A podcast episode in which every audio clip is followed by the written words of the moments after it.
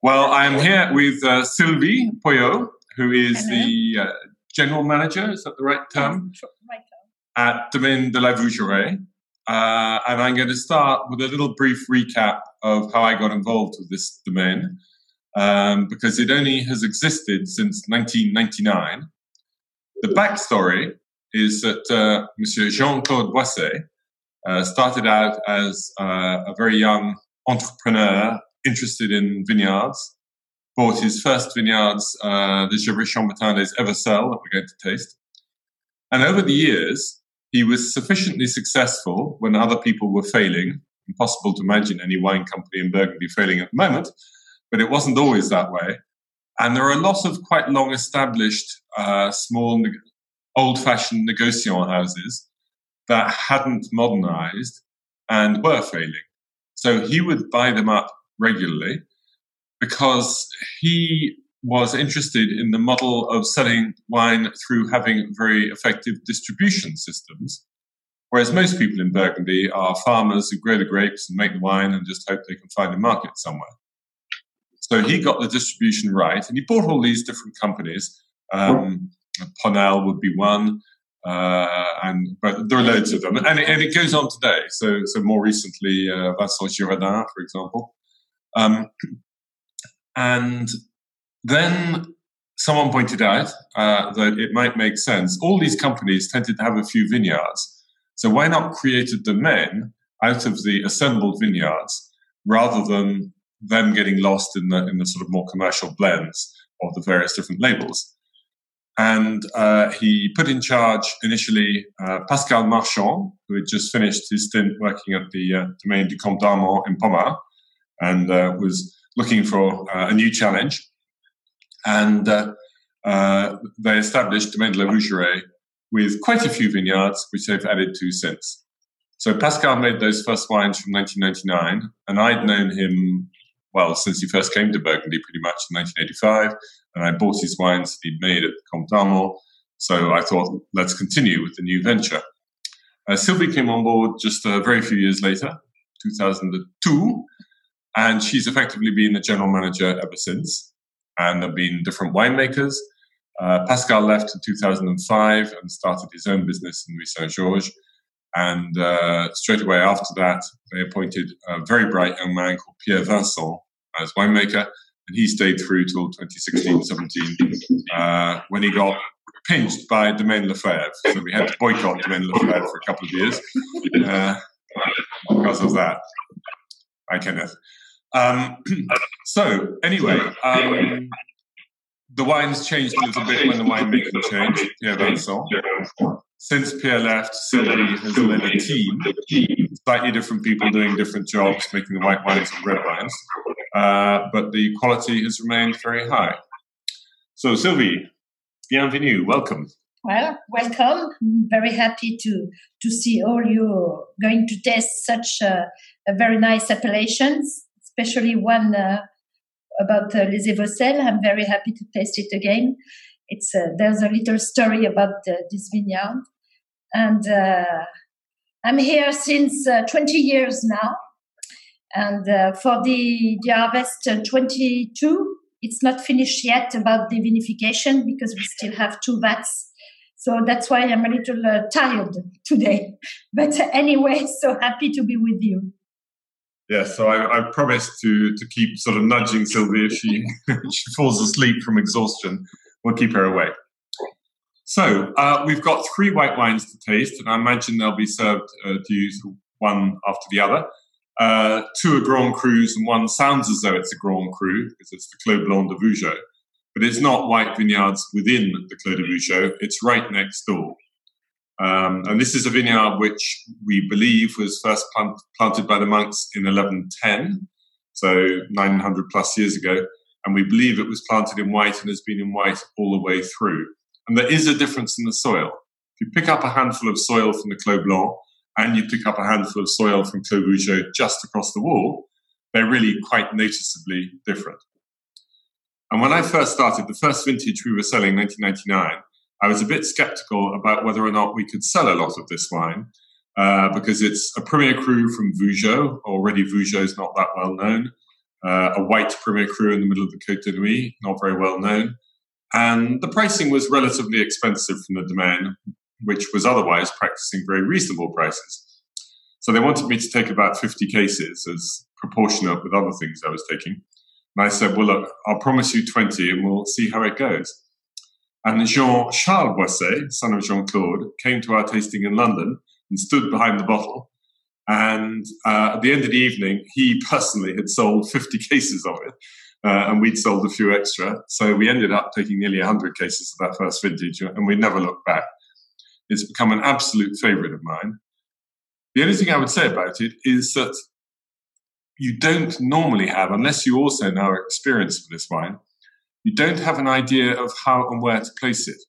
So if you drink a really good Puligny Montrachet Pucelle or a Meursault Perrières or a Corton Charlemagne, you have in your idea what those wines maybe should taste like. And you say, yes, that's not only a good wine, but it's typical of where it comes from. When you taste the Clos Blanc for the first time, you don't have that in the background.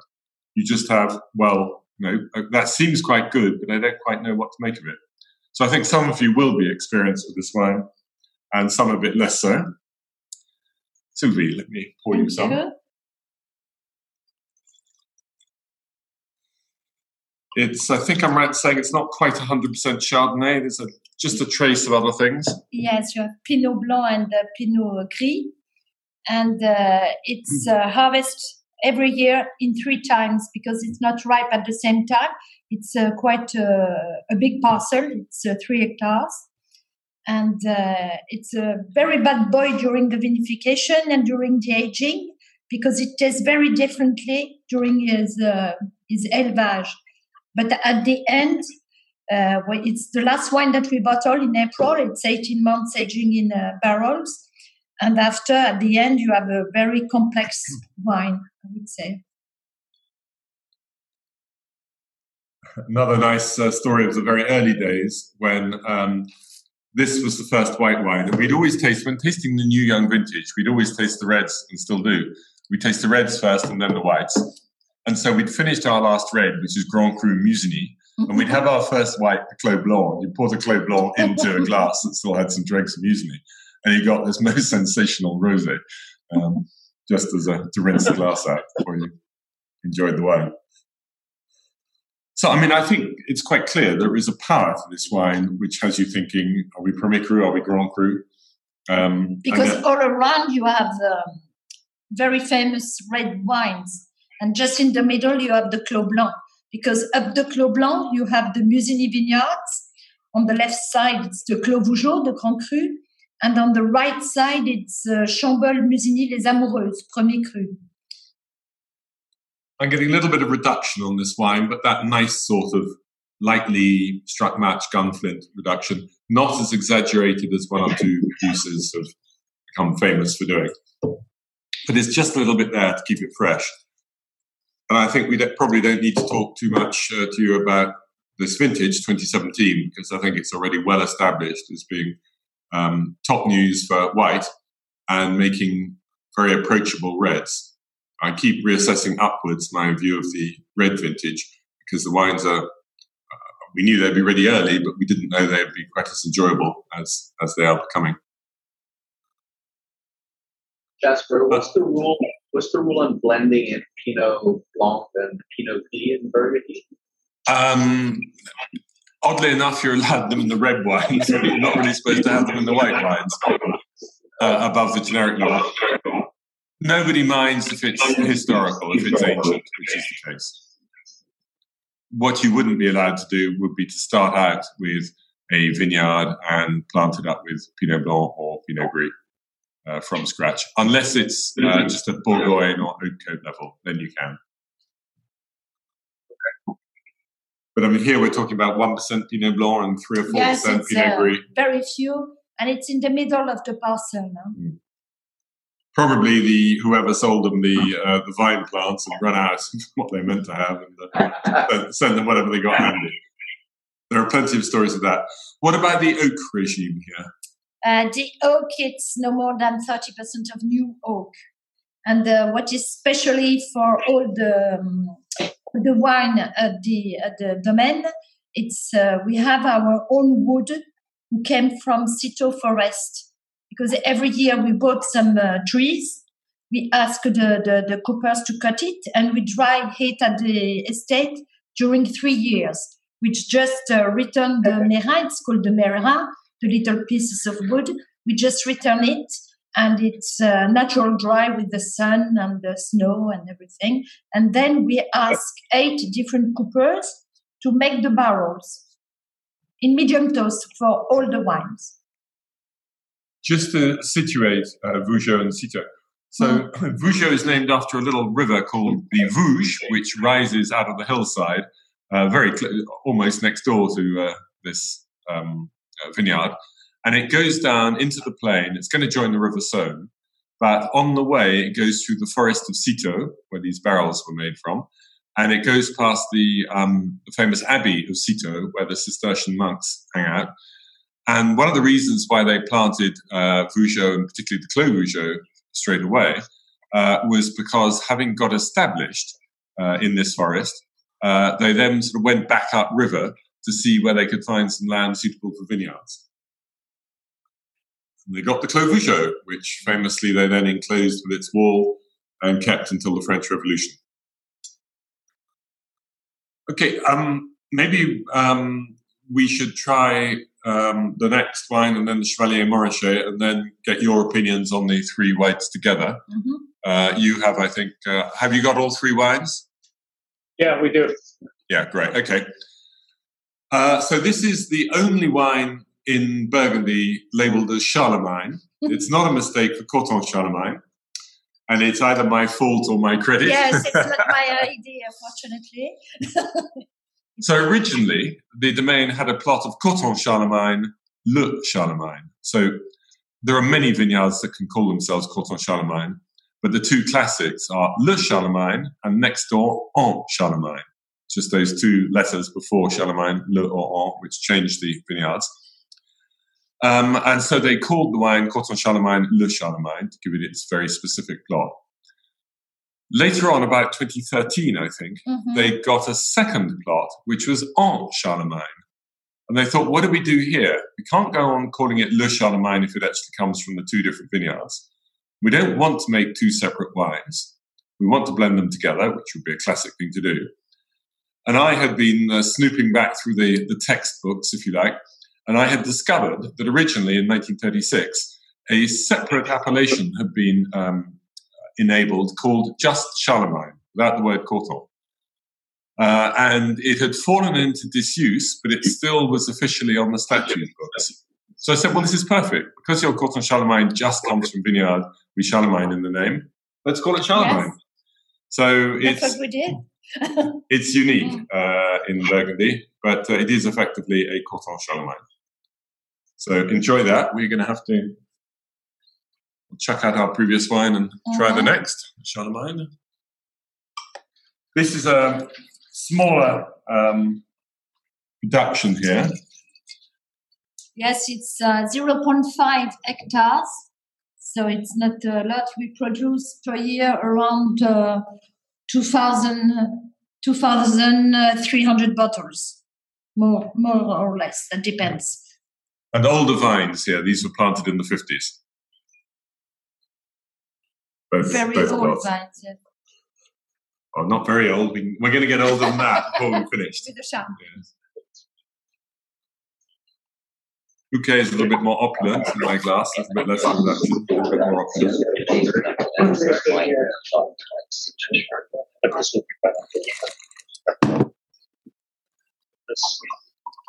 Very powerful. Huh? Yeah. Mm. Long life. It's very demonstrative. Compared to Clos Blanc, it's more uh, more fine. You have the long life uh, very slowly, step by step. But the Charlemagne, it's uh, really shows uh, really the the long life. And also about one third new wood, or a bit more. This one, a bit more. A bit more, yes, fifty, around forty, yes, forty-five, exactly forty-five which I think shows a little bit in the in the both in the bouquet and in the, the muscle of this wine. Our third wine. So when I um, first bought the wines here, there was the Clos Blanc There was a little bit of village Puligny actually. There was the Clos Blanc and there was the uh, Corton Charlemagne. Uh, and then later on has arrived at different times. Well, Chevalier Montrachet, then Bâtard Montrachet, and Bienvenue Bâtard Montrachet. Maybe next week, Le Montrachet. and various other know. uh, other Puligny Premier Cru and there's a Chassagne Montrachet Premier Cru just arrived. The Chevalier is very, very small parcel. 0.15 of a hectare. Mhm. Two very small parcels.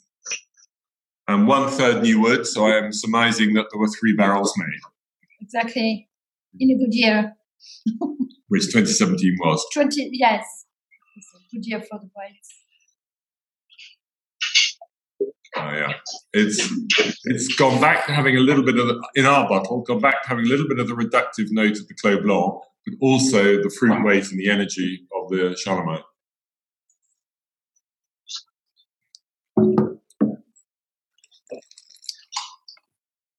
Very hmm. delicate. huh?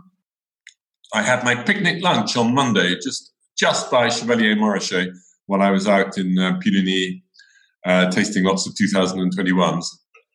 I've just started the the new tasting campaign. Hmm. Voila. Voilà, voilà. So, what are the thoughts from the room on our three white wines? If you're ready. Impressive. Very, very good. Very solid, you know, um, great freshness, substantial mouthfeel, really kind of very nice round wines. Yes, Yeah. it's a rare domain that I think gets reds and whites uh, equally correct, but I've been impressed all the way through with the whites since since first meeting the 99 Clos Blanc. And Clos Blanc has become um, a fabulous uh, part, part of my drinking pattern, shall we say. Um, and as most of you know, I worked for a while at Berry Brothers, and one of the benefits of working there was that you could, with permission, but you could raid the Berry family cellar. Uh, and the only thing was that when you were talking about the wines to your guests, you had to remember which century they came from. So it, uh, it wasn't always the most recent century. Um, and on one occasion, uh, after the domain had been in place for 10, 11 years, we decided to put on a press tasting of the first 10 vintages of the Clos Blanc. So we had the 99 through to the 2009. So that's 11 vintages. Um, and Sylvie came over to London for that. And I managed to find in Simon Berry's sort of private cellar a bottle of 1919. Uh, and we were doing this in 2019. So, no, we couldn't have been doing it. 2009 we were doing it, um, or 10. Uh, so it was sort of a 90 year old bottle of wine. Uh, and it was lightly brown in color, but it freshened up once it had been opened. And it was a really interesting, Mm. enjoyable drink.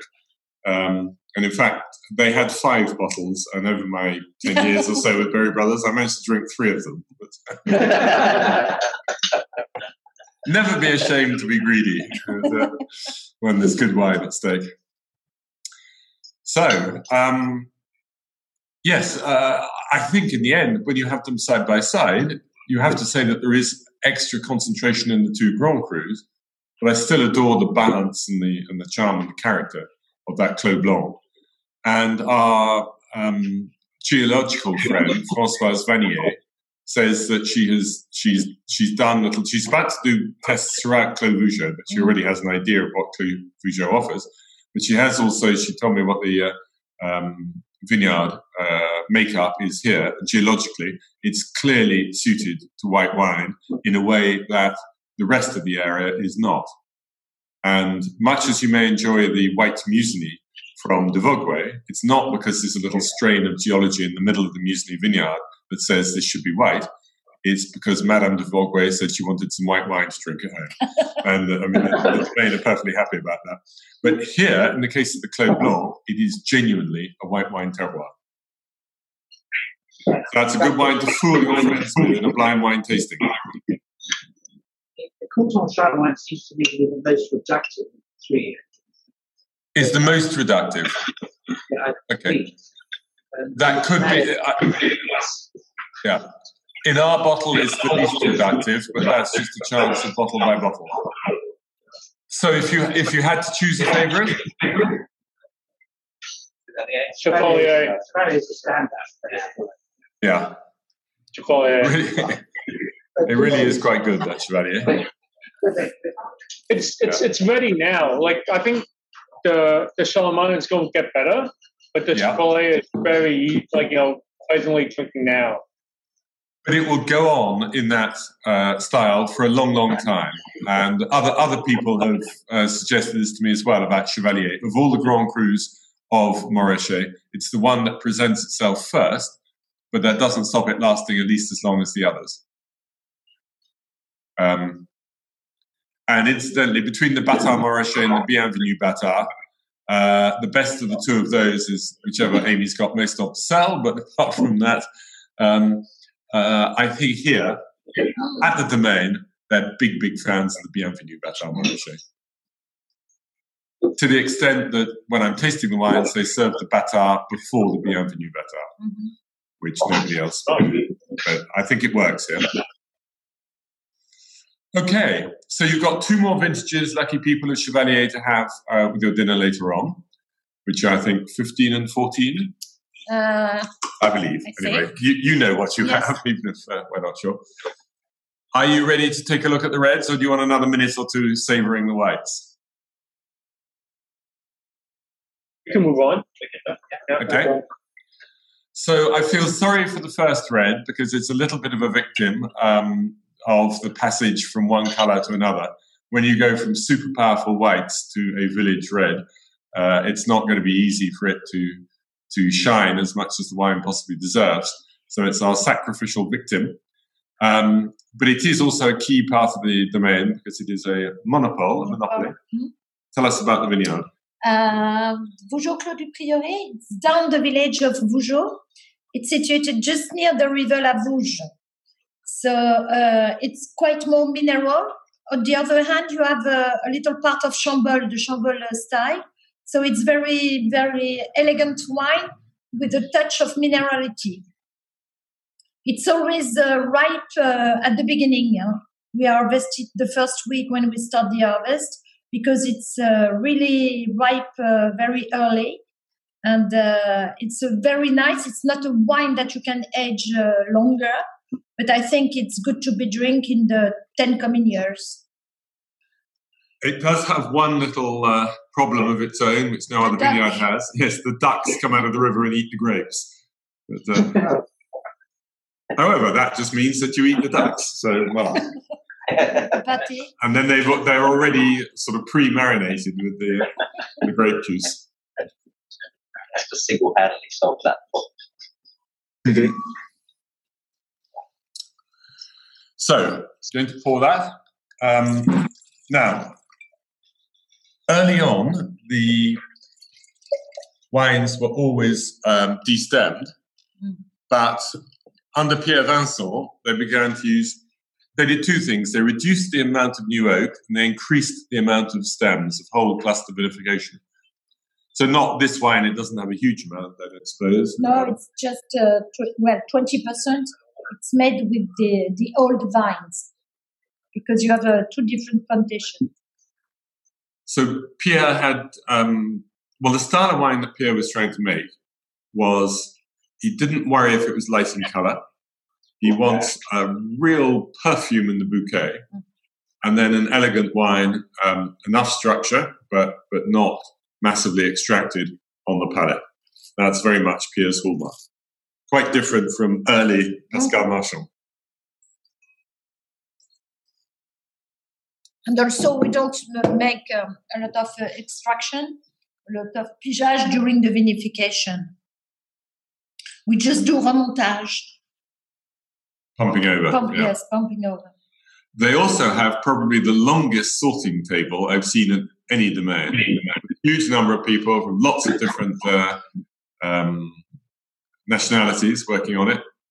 So, if any of you got young family members who want to do a harvest, 17 people we were. yeah, then, uh, then there's often a place here at Vougeraie to do that. Straight away. So, this is a village wine in 2017, so I think that it's coming to be um, quite close to getting into its drinkability window. Our bottle has a little bit of reduction. Yes. Yours may not. But it's got some of those characters of wine made with the stems, in that you get this sort of light raspberry with white pepper or crushed strawberry. Um, ours is a little firmer at the back because of that reductive element, but that's something that will blow off quickly enough. Good fresh acidity, which in fact, mm-hmm. in all these recent hot years, uh, has remained a feature of the wines and uh, something that people didn't expect, uh, but we're very, very happy to have. So, how many red wines have you been served? Uh, six. Oh, you've got them all in front of you. No, they, they, they, we don't have the Vosne. Oh, we don't have them all. We no. don't have the yeah. Vosne. They, they have the Vosne. So on your sheet, the next wine up is the Vosne Romanée Champs Perdrix 2018. Yes. Yeah. Okay. We don't have that because uh, you have the last bottles left in captivity. Uh, exactly. There are none at the domain. Uh, so we will just talk about it as if we did have it. Yeah. well, it's a small parcel. It's very well uh, situated because it's uh, La Grande Rue. So it's a nice situation. Uh, the problem is the small parcel, and we have it since 2015. So it, we were converting the, the, the vineyards in uh, organic farming since 2015 and it's uh, 100% of all bunches for the vinification. It's uh, the smallest vats in the winery, very small.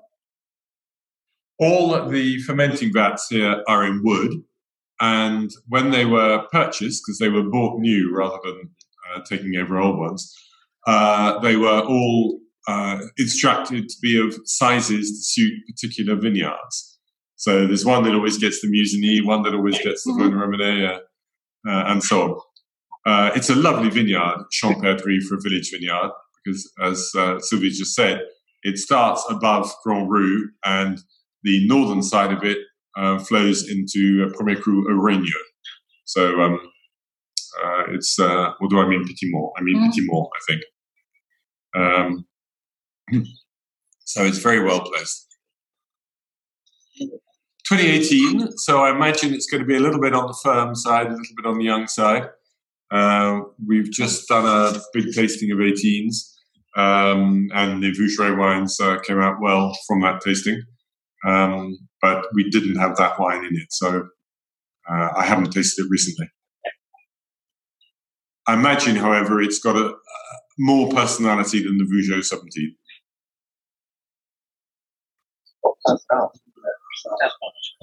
Maybe more complex, more. Um, I think. But you, it's also it's high on the slope, so it's going to be much more a limestone style wine. So it could be a little bit more elegance, a little bit more daintiness, but from a more powerful vineyard, a vintage, of course.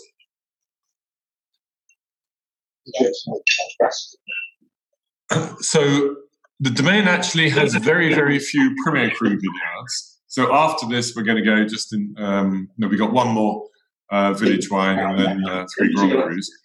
Um, but if we take the wines, the red wines as pairs, you've got two young village wines, then you've got two 2012s, and then two young Grand Crus. Any anything you want to um, feedback about the Vougeot and the Romanée? Maybe the aromas tell us. I think the aromas, uh, it was really expressive when it was young. Well, I think that the Vougeot is lovely, and um, I think you could drink this all afternoon very comfortably. I'm not sure it's going to change a great deal from here, but it's in a fantastic place for drinking, and that may be just where the, the wine is in the, in the sense that it's village, but also I think it's another example of 2017 being absolutely ready and approachable. It, it, replicates the 2007s, which I remember you liked so much a few years ago. I did, yes, you are correct. I don't think the winemaking would have been very different, but the vintage. Yes, the certainly. vintage, for sure.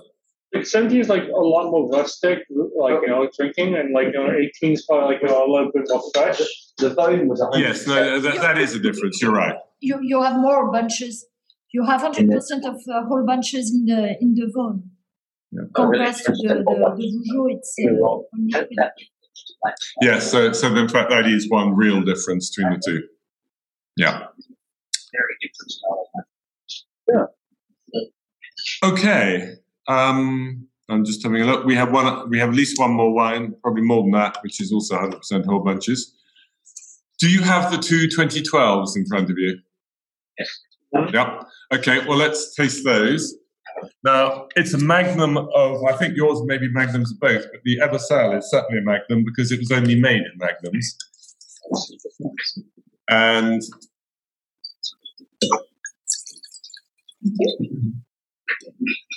this is a, vine- a part of the Evocelles vineyard, which is very close to Mr. Boisset's heart because, as I said at the beginning, that's where he started. It's the um, extension of the hillside of the Premier Crus, like Combe aux Moines and um, Champagne. And this is the first vineyard which is not the Premier Cru, but many people think it perhaps could be. Um, It will be a premier cru. one day, you I'm put in the dossier. Yeah. Sure. there, there is an attempt to uh, make it promoted, so it could happen. And uh, I'm very fond of this wine because the last vintage made of it was 2015, and I managed to persuade Sylvie to let us buy the entire crop. Well, Je- Gevrey les Évocelles en full. En full, it's a small part in Gevrey Chambertin les Évocelles, and it's different because we have planted differently. You know, normally the normal plantation for a, for a parcel, it's 10,000 uh, vines per hectare. And here in Les Évocelles, we have planted 36,000 vines per hectare. It means that you couldn't go uh, only only by uh, feet to, to take care about the vineyards and to make the treatment. Only uh, a man can go in the parcel to make the, the treatment. And all the, the vines are in competition because they are very close to each other. You have for sure less grape, very small grapes, and very concentrated. We call it millerandage because it's very small, uh, small grapes, but a lot of concentration and uh, powerful. uh, which I think you can see in the wine, because remember, this is just a village wine, um, a very good vineyard, and there is a level of concentration in that which is very impressive. Um, and of course, it enables me to uh, introduce our next tasting event in 10 days' time with Olivier Lamy, when we're looking at all his high density planting white uh, wines. But since Olivier and Domaine Le Vougeraie started doing this, the authorities changed the rules because they thought it was making the wine was too good, and they therefore had to uh, ban it. So they've now put in a rule that says no two plants can be closer together than half a meter. Are you with me on this? So, I mean, really, our, our magnum here is, I mean, Sylvia and I are going to polish it off between us. Uh, One magnum for two, it's enough. if one's not drinking. I think you can.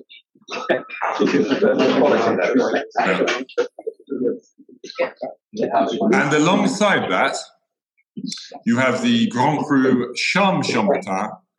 And as you know, Chambertin can be either the Charme Vineyard or the Mazoyères Chambertin Vineyard. In this case, it all comes from Mazoyères, but people are more used to seeing the name Charme. So I think right from the start, the domain made the decision that they were going to call it both. And so it's called Charme Chambertin Les Mazoyères. Um, it's the oldest vines in the domain, planted in 1901 and 1902. So um, now getting on for 120 years old. Still, still there, still planted. Um, and it is frequently one of my top favorites uh, out of the range. So it, sorry, always in a good health. Even in 2021, when we had the frost, uh, Charme Chambertin was uh, really uh, great vineyards, no damage, nothing. And uh, every year, the Charme Chambertin, all the grapes are always uh, great. and uh, we don't. The problem is that we don't know what was planted a long time ago. We have no records about this, but it's really always the the, the best vineyards. It's a funny thing about Charme. Those of you who were at our last event when we had three different growers, Charme, all of them had really ancient vines as well. Uh, Roty, Bachelet, and uh, Hugat. I think uh, I think Jasper, this is a step up from the. Yes, it should be. It's quite a big step up. I mean, it's Yes. really. I don't know what Yes. everyone else. It's a lovely silky quality. It's and it's it's really good. actually. Just just beginning to drip. Well, I mean, part of what we're trying to do with this series is spread the word about how many first class domains there are in Burgundy. It's not just three or four or even six or eight that get most commonly quoted. I've always got But um, I love wines like this. Mm. So. In 2012, it wasn't the easiest of vintages. It was a rather small crop. Um, do we know? So the Gevrey Chambertin and Evocelles, the crop was just 19 hectolitres a hectare. And in um, the Charme Chambertin Mazoyères, it was just 23 hectares a hectare. Um, the flowering weather wasn't very good. Um, there was hail in the Côte de Beaune, but not up here. But it was a small crop for everybody. Uh, Jasper, warming. Just singing from the same hymn sheet as Richard, I find it, this is spectacular. And always in this lineup, this is always so. There's always a generosity. There's a lovely silky, polished notes to it, but there's just this generous nature to it. It's, it's yeah, fantastic. Great. Uh, and I mean, you know, this is this is this is also part of Pierre Vincent's genius as well. I'm just gently sniffing, right?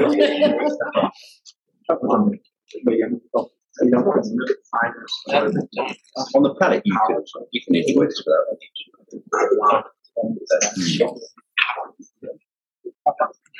Just beginning to develop one or two notes of maturity. I think they're both in a pretty good place for drinking now, actually, and will age further. Ten years. Yep.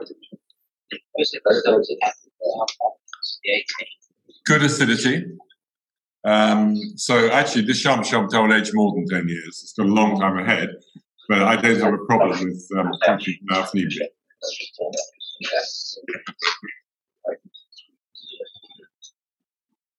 Hmm. So? So it's a little bit odd to be jumping around in vintages, but then we needed to finish with Musigny 17 uh, before you have your vertical of Musigny.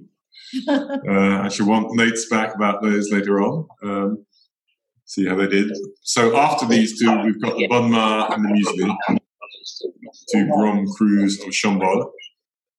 Now, what's interesting is that one of the companies that Domaine de la Vougeraie or Mr. Boisset took over was called Pierre Ponnelle. And as you may or may not know, Christophe Roumier's mother is a Ponnelle. So very frequently, and it's in the case, I think, in both Musigny and Bonnes Mares, the Roumier holdings and the Vougeraie holdings are absolutely next door because it was a family di- family division within the Ponnelle family at an earlier period. Even in Charlemagne. Only Charlemagne too, Charlemagne yes. So whenever whenever Christophe's run out of wines, he comes around here and says, "Can he borrow a bottle or two? Not true. Not enjoying my Chambertin, however. Take your time, yes. Mm. Okay, so the Bon Bonnes Mares holding always look. This looks as though it shouldn't be a very good wine because if you see where the Bon Bonnes Mares is, it's in a flat part of the vineyard, um, dug out of what was once obviously a quarry.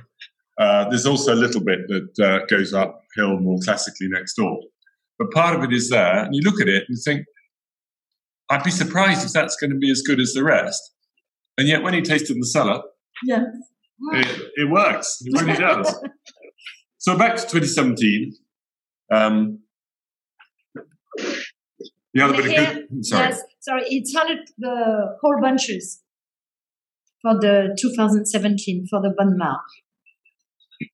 And long aging, the same, and it's uh, around 17 months aging.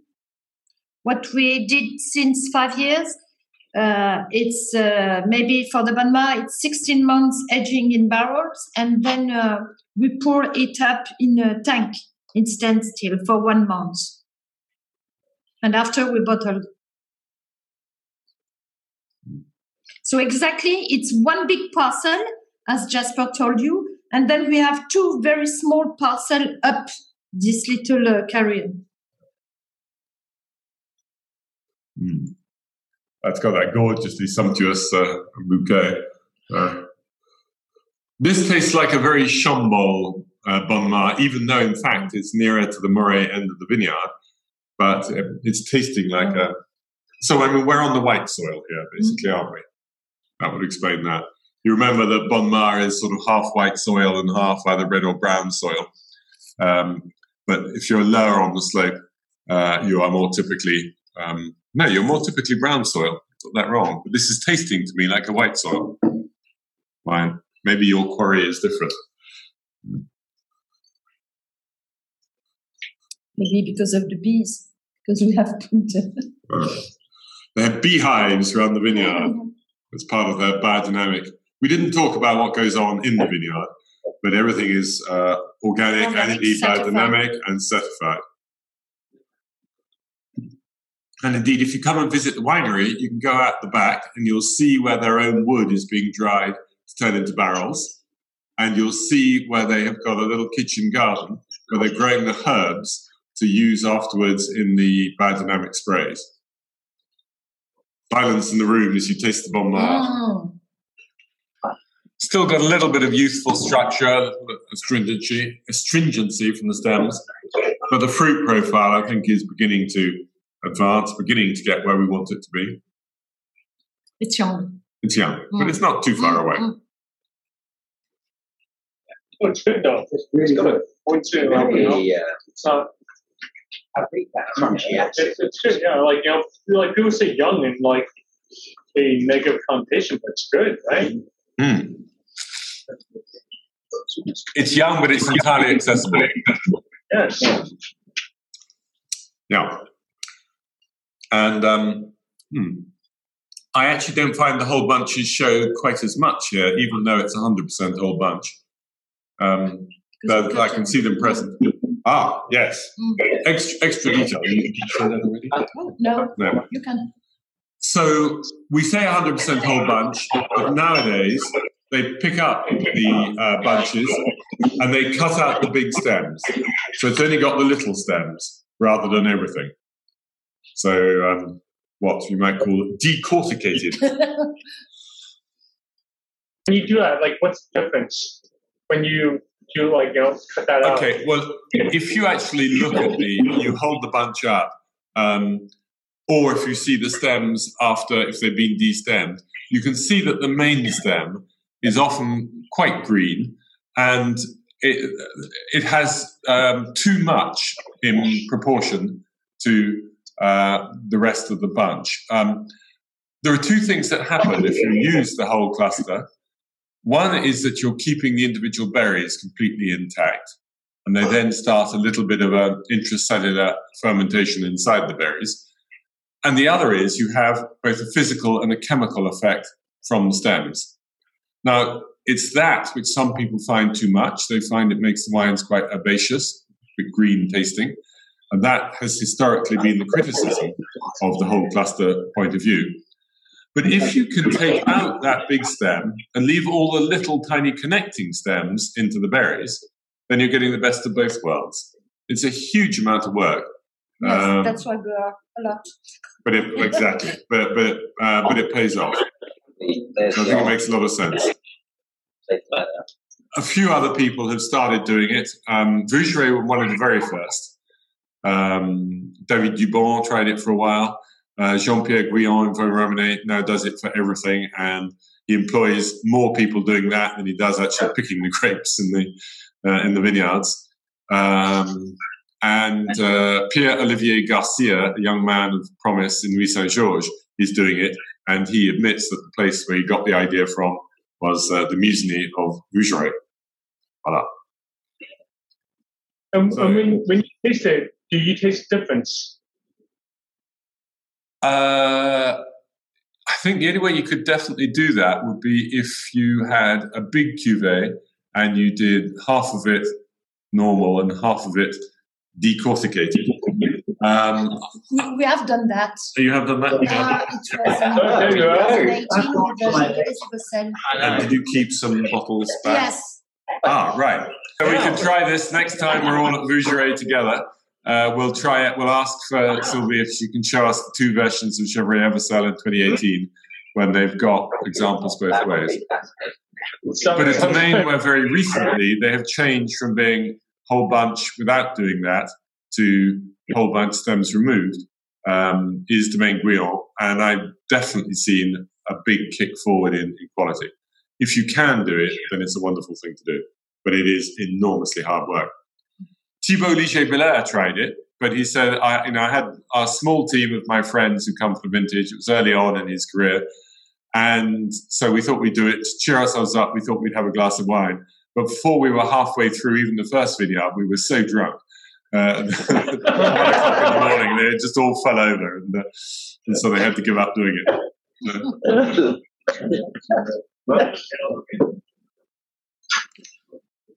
Well, I guess okay. next time we do, we'll, we'll do it. Let's try the Musigny alongside.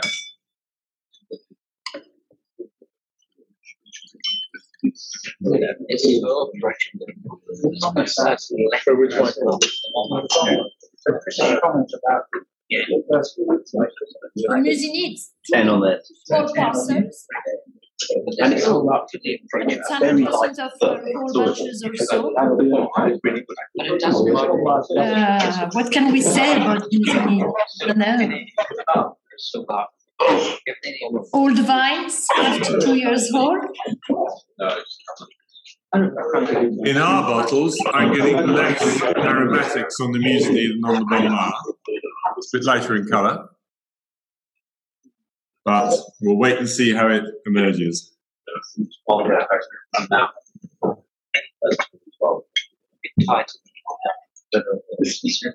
It's certainly tight compared to Bonnes isn't it? where did the Musigny come from, actually? Where, where, did that, how did that come into the The Musigny holding was uh, from Pierre Ponnelle, I think. Pierre Ponnelle.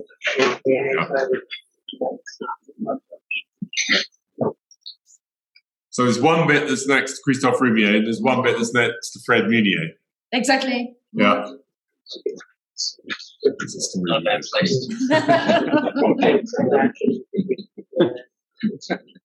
it's just beginning. And I mean, we've actually, we're using these Zalto Universals rather than the Burgundy glass. And I can think it probably needs the Burgundy glass really to start expressing itself you have to go go looking for this wine a bit, but nonetheless, on the palate, glass I think is sensational and the length of flavour. But it's it's much more backward than the Bonnes mm. Continue. Yeah. So I think that's gonna that's gonna blossom. We will take our time over ours. We've got to finish our magnum of Evocelles first, after all.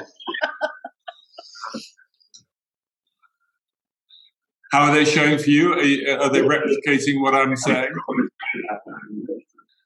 So I don't know which way around you're going to do it. You've got um, a biggish vertical of Musigny, you lucky people, and then a couple of bottles of Chevalier uh, Montrachet, to, which maybe saving for cheese, or maybe you'll have those next. I don't know. That's up to you. Um, but um, it's a shame that we couldn't go. no, no, we can't be there. Fairly soon, fairly soon, we'll be coming to join you. So, do you have any questions either about what we've tasted, about the domain in general, or indeed about the wines to come? Jasper, I was just saying that I thought absolutely nailed it on the description of the Musigny versus the Bonnes Mares. Yes. But actually, right now, the Bonnes Mares is, you know, so delicious to drink. I mean, you you know, if you were saying, well, what's the what, what's more drinkable tonight? I mean, it would be the Bon I think. I don't want everybody else thinks. Yeah, agree. Yeah. Yes. But has a has, has just this you know concentration and kind of like you said, you have to look for it. I think it was such a good phrase. Um, just you know, a little bit more. You know, out there, you've got to But- find it. But it is there, and you see it in the finesse of the finish and the, the, the sort of mineral tension almost of that wine. It just, it, uh, um, judging from this, I'd say to people, if you want to drink the Bonnes Mares now, go ahead. It'll be better if you keep it, but you can drink it now. But the Musigny, absolutely don't touch it. It would be a big shame to drink this wine for another five years, I suspect. Good. So, do you have any questions you want to ask about the wines we've had, the wines you're going to have, or while we've got Sylvie about the domain in general? Otherwise, we will leave you in peace to enjoy your dinner. Kenneth always has a question. Nice version. Yeah.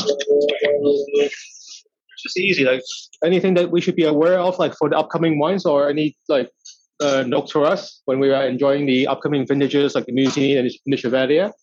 Okay, so the Musigny, uh, I don't have the list in front of me. Could you, someone just tell me roughly what they are? Remind me. 2010 to Yeah, okay. We have 10, 11, Oh, okay, 12, 13. Yeah. Uh, Sylvie has kindly uh, passed me the list. Um, so you've obviously got uh, in 10 and 15, you've got uh, very classic years. 16, I think, is going to be a little bit backward. 14 and 13, you can definitely tell if somebody's done um, a good job because they were awkward years. The thing to avoid in 14 was panicking and a little bit of a rot thing going on in the Côte d'Nuit, and it was important not to pick too early. 13, it, does, it has a poor reputation in general, and some wines are utterly stunning in 13. Uh, so it'll be really, really interesting to see if that one comes through. Uh, but there's a chance that that could be completely brilliant. And 2011 is a vintage to please Chris Aarons, and so far as that it's it's a nice vintage, which is just very easy drinking and uh, should give pleasure. Um, and then you've got two wonderful white burgundy vintages in the 15 and the 14 Chevalier. So I think, um, yeah, all the Musigny's you're going to taste, uh, all the wines you're going to taste over dinner are made by Pierre Vincent. So there will be a continuity of style throughout. Yes, what can I say? I, I would like to taste the 2012 because uh, I Yeah. think the, the really good vintage. in the 16 also. I Yes. like it very much. 15, it was uh, great for, for all the wines, so Yeah, should be good. should But be the, good. but the 12 will be particularly interesting because Yes, we've already had the Evocelles and the Cham Chambertin Mazoyères in 12. So you've got things to deliberately, directly to compare with. Great. So, wait, Jasmine, I, I do have two questions. The first is so you say you work with eight Coopers. Are, are there any like difference between them, and like, and which one do you prefer? For the different coopers, you mean? Yes. If there's a different Yeah. Do you have a preference? a preference for, for, for sure a preference for the whites you know chassin and Damy it's better for the whites uh, i would say for the the reds the grand cru reds it's better françois frère because it's medium toast huh? and it's really good for the for the grand cru uh, we have a little bit of rousseau but rousseau it's better for the village the the reds village uh, we had in the past uh. Mercurey is just to, to, to test what they did. And uh, Tonnellerie de Mercurey it was great also for the village. And we have Gautier. Gautier, it's uh, one of my favorites for the Premier Cru and Grand Cru. Gautier is not from the region, is it? Yes, no, it's not. They're for from the region. Loire. Mm. Mille Toussaint, I think. Mm. Okay, that was first question. Second is the one that we always ask, and it's Ah. it's a little bit difficult because you have Musigny. It's um, if there's a vignette that you guys you you do not have, which one would it be that you want to add? Which one? Which which vineyard that you don't own? And it's usually Musigny, but you guys have that already. And you're not allowed to say Romanée Conti. No, no, no, no. In reds or white? It could be either. Your either choice. one, yeah. Or both. Huh. Whites, uh, maybe Montrachet. Montrachet for the Grand Cru. Just and I, yes, and maybe I would like to have some Meursault, Meursault Premier Cru. Yeah. So which one? Which which which which Premier Cru? And uh, yeah, and maybe for the Reds, uh, well, if I don't talk about uh, Romanée Conti, Tâche, and uh, maybe Cortez. Yeah. yeah. That makes very good. Mm-hmm. Nuits Saint Georges La Richemone, I think, is a wonderful vineyard too. Okay, well, look, sounds like everybody's had a good evening. We've had fun at our end too, uh, and uh, you know, as we've got some more wine to, uh, to keep looking at. So have you over the dinner. So thank you all, and we'll see you in ten days' time with Olivier Lamy. Thank you very much.